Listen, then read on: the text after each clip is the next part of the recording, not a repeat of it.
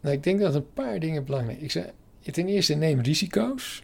Want als je in het begin van je carrière staat, heb je doorgaans geen kinderen, geen hypotheek.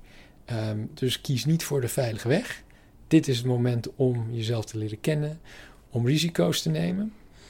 Uh, ik zou ook direct aan de slag gaan bij iets wat impact heeft. Want ik denk dat als we collectief, uh, als werknemers, uh, als jonge mensen zeggen van wij willen bij iets werken wat zinvol is, dan gaat daar ook een grote impact van uit. Um, ik denk, zeker bij millennials toch ook, wees je bewust van als je iets wil, dat je moet doorzetten. Het is dingen veranderen is niet makkelijk. Um, ja, dus het is niet even een leuke Insta-bericht posten. Uh, dus de wereld veranderen is gewoon keihard werken. Ja. Um, dus dat zou ik ook wel echt nou ja, um, willen meegeven. Wat, ja, en uh, zorg ook dat je voldoende uh, jezelf als persoon ontwikkelt.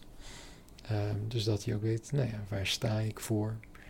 Um, in een wereld die toch uh, nou ja, eigenlijk te complex is voor mensen om te bevatten, dat je daar toch je eigen plek in geeft.